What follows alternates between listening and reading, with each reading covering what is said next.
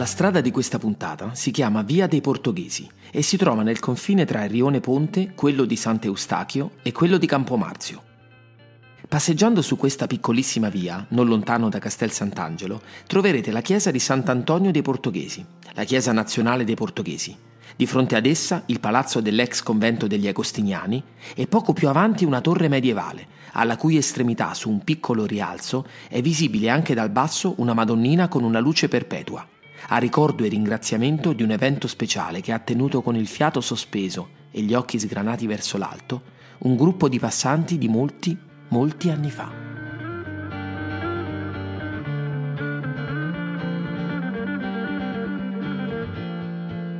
Mi chiamo Andrea Orlando, sono uno scrittore. Ho lavorato come attore e sono nato a Roma. Ci sono moltissime storie che vivono nelle strade della mia città, racconti che potrebbero riempire decine di volumi e commuovere oppure ispirare. Per questo credo che ogni occasione di poterle raccontare sia preziosa, soprattutto quelle meno note in questa serie di podcast vorrei evocarne alcune. Si tratta di storie piccole o grandi, a volte discrete, altre clamorose, però sempre degne di essere ascoltate.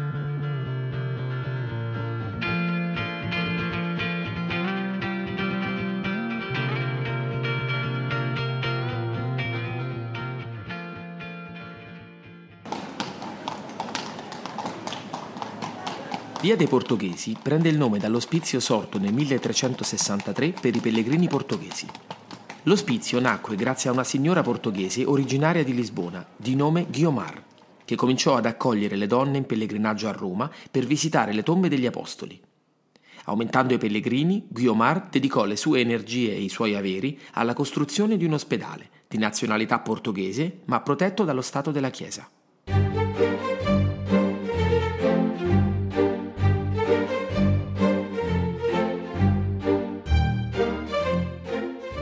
Fine del Medioevo, infatti, con la maggiore affluenza di pellegrini nella città, detti Romei, iniziarono a sorgere a Roma le chiese nazionali, intorno alle quali solitamente vi era un ospedale o un ostello che offriva alloggio e assistenza medica a chi proveniva da quella nazione.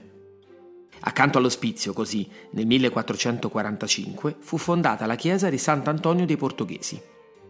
Inizialmente dedicata a Santo Antonio Abate, dopo i lavori di ampliamento del 1600, la chiesa venne intitolata al più popolare di tutti i santi portoghesi, Sant'Antonio di Padova. Una piccola precisazione. I santi cattolici prendono parte del nome dalla città in cui sono morti e si usa la desinenza di. Sant'Antonio di Padova, dunque, è morto a Padova, ma nato a Lisbona. Di fronte alla chiesa sorge il palazzo dell'ex convento degli Agostiniani, che dal 1604 ospita la Biblioteca Angelica, la prima biblioteca europea aperta al pubblico. La biblioteca prende nome dal vescovo agostiniano Angelo Rocca, scrittore e collezionista di edizioni pregiate, responsabile della tipografia vaticana durante il pontificato di Sisto V, il Papa Tosto, come venne ricordato in un sonetto del poeta Belli. Negli ultimi anni del 1500 il vescovo affidò la sua raccolta libraria ai frati del convento di Sant'Agostino di Roma, formando il primo nucleo della Biblioteca Angelica, che dopo l'unità d'Italia fu acquisita dall'appena nato Stato italiano.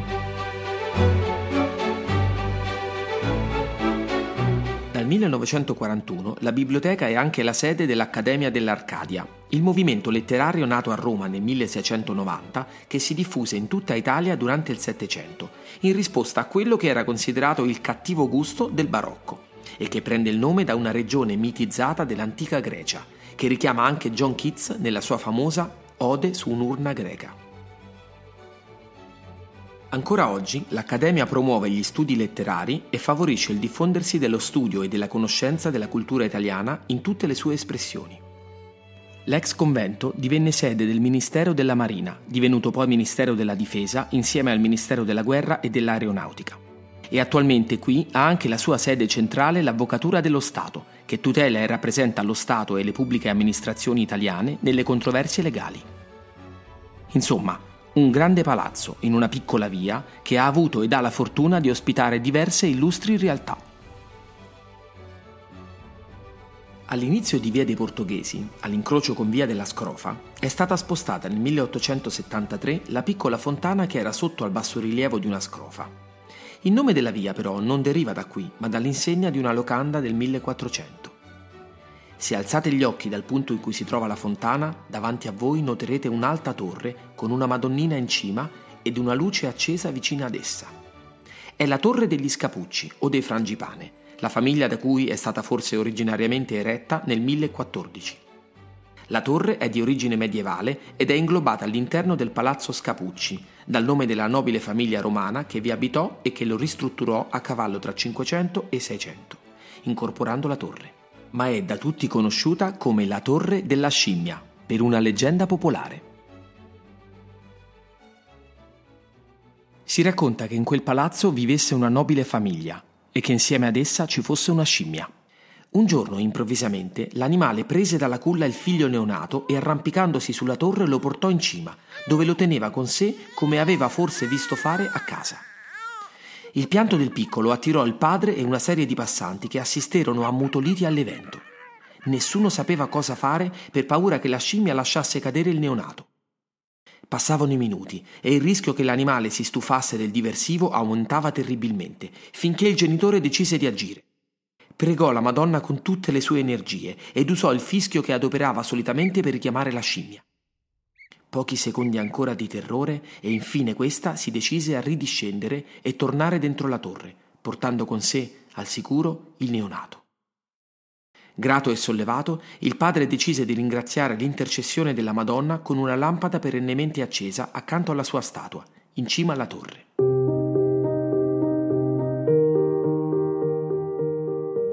La leggenda ha delle piccole varianti, ma la più nota è quella dello scrittore Nathaniel Hawthorne l'autore de La lettera scarlatta, secondo alcuni il più grande romanziere americano. Dopo alcuni anni trascorsi in Inghilterra, nell'inverno 1857-58, Hawthorne soggiornò a Roma, dove, come annotò nel suo diario, venne colpito dalla statua del satiro in riposo di Prassitele, nella Galleria delle Sculture del Campidoglio. Questa copia romana dall'originale greco del tardo classicismo si può tutt'oggi osservare presso i Musei Capitolini, in piazza del Campidoglio cominciò a prendere forma nella mente dello scrittore l'idea di un romanzo che pubblicherà in Inghilterra nel febbraio 1860, con il titolo di Transformation or The Romance of Montebeni.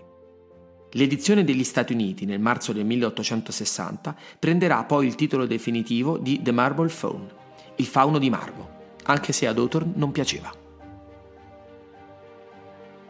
Il libro è ambientato a Roma e le appassionate descrizioni della città, reali e immaginarie, fanno da sfondo ad un misterioso racconto, diventandone quasi coprotagoniste. La storia segue un gruppo di artisti americani che conosce Donatello, un ricco giovane di un'antica e nobile famiglia, in cui i ragazzi credono di riconoscere i tratti del fauno di Prassitele. Tanto sono simili i due che gli artisti pensano che Donatello possa addirittura discendere da quelle creature, che nella mitologia greca corrispondono ai satiri. I suoi modi, d'altronde, lo circondano di antico mistero. Il tema del peccato, centrale nell'opera di Hawthorne, raggiunge un nuovo culmine in quest'ultimo romanzo pubblicato in vita, rappresentando un mezzo per la crescita del protagonista. Nel romanzo, Hawthorne cita la leggenda della Torre della Scimmia, in cui vive e ha il suo studio la pittrice Hilda, una delle protagoniste. La torre rappresenta la sua purezza innalzata sulle sporcizie della città. Per questo è conosciuta anche come Hilda's Tower, da chi ha letto il romanzo in lingua originale.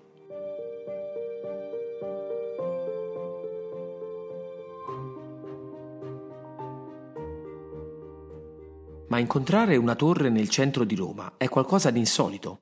E quante ne esistevano?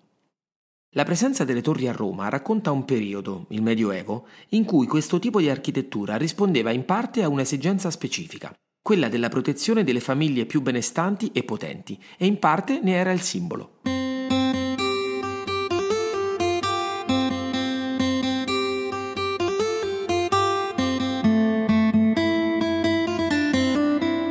Un visitatore inglese del 1100-1200, in una guida per pellegrini, descrisse le torri come così numerose da ricordare delle spighe di grano poetiche, caratteristiche di un panorama unico e spettacolare come era quello di Roma per chi si avvicinava alla città percorrendo la via Franchigena, una delle vie romee che portava i pellegrini verso Roma dall'Europa occidentale. Una città però che era in forte decadenza, difficile, caotica e pericolosa.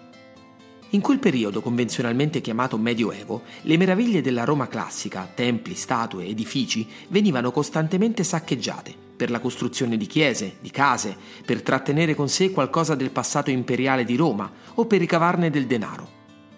La maggior parte della popolazione era in estrema miseria. Il Tevere esondava spesso, lasciando nella città fango e malattie. Le condizioni sanitarie erano terribili. C'era anche un curioso e diffuso consumo di cibi allucinogeni, radici, composti, unguenti, che permettendo di sopravvivere estraniavano il popolo da quella sporca povertà, costellata di grandi spazi di orti e vigne dove l'acqua però scarseggiava per lo stato di incuria degli acquedotti, motivo per cui la popolazione si raccolse intorno al Tevere. La realtà serpeggiava così in un misto di sacralità, più di 300 chiese costellavano Roma nel Medioevo, e di profano delirio si poteva perfino incontrare un prete che ti ammoniva severamente con le parole Ricordati che devi morire. Certamente una situazione in cui non si poteva vivere tranquilli. I pellegrini però continuavano ad essere molti e accanto a questa popolazione misera una piccola comunità di artigiani e gestori delle taverne tirava avanti, alcuni arricchendosi, approfittando della indiscussa attrazione di Città Santa. Per sollevarsi da questa realtà, le famiglie più ricche o nobili usavano costruire delle torri come strumento di difesa, ma anche come simbolo di potere. Similmente alle chiese, si contavano in quel periodo circa 300 torri a Roma e il viaggiatore che si avvicinava alla città, guardandola dal Monte della Gioia, l'attuale Monte Mario, avrebbe ammirato un vasto panorama che mostrava diversi campanili e vette turrite, timidi antenati dei grattacieli che non si diffonderanno mai in città. Un'altra torre privata medievale è ancora visibile in Piazza dei Consoli, accanto al quartiere Quadraro, il protagonista della prima puntata di questo podcast. Si chiama appunto Torre del Quadraro, anche se ora il quartiere in cui si trova è il Don Bosco. Il nome deriva da Guadralis, proprietario del terreno su cui verrà edificata la costruzione nel 1300.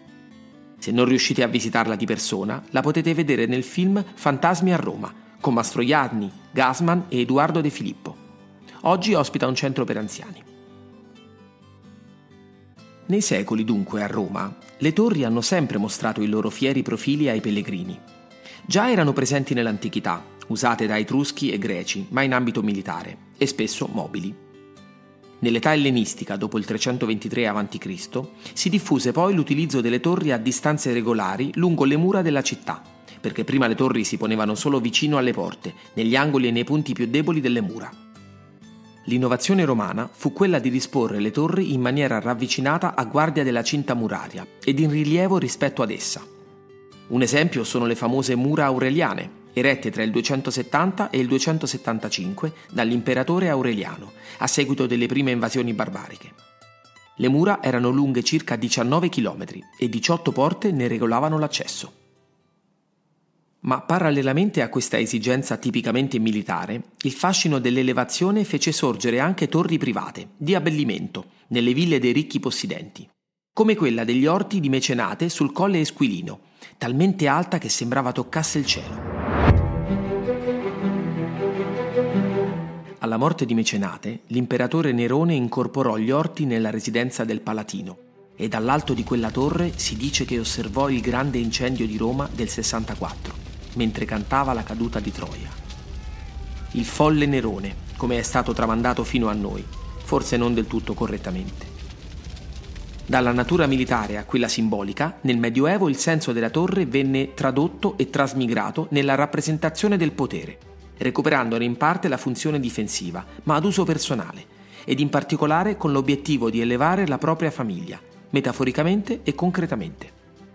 Nel 1400 le torri private andarono lentamente scomparendo, con l'affermarsi al loro posto della moda del palazzo di tipo toscano.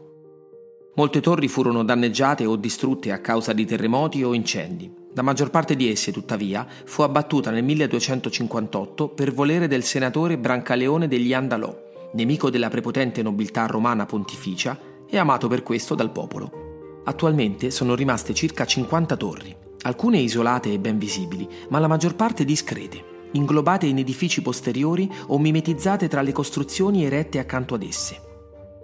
Come se ci guardassero dall'alto, con una lunga sapienza, un po' interdette dal tempo che passa. Ne avranno viste di stranezze in questi anni. Varrebbe la pena, in effetti, di andare alla ricerca delle ultime rimaste in giro per Roma. Con l'occasione potremmo vedere i luoghi della città fuori dai soliti tracciati, in attesa solo che una bella storia porti qualche curioso fino a loro.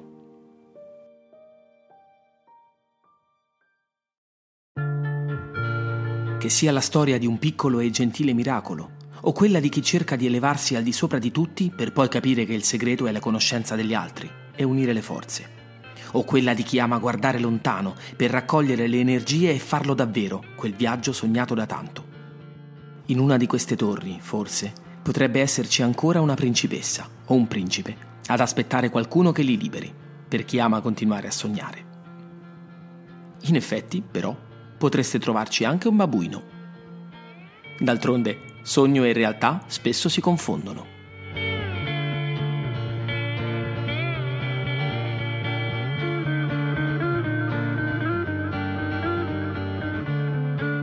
Sono Andrea Orlando e vi aspetto per la prossima puntata di Strade Narranti. Strade Narranti è un podcast originale a cura di Andrea Orlando e Valentina Punzo, ideato, scritto e condotto da Andrea Orlando, regia e post-produzione audio Valentina Punzo, grafica Cesco Rossi.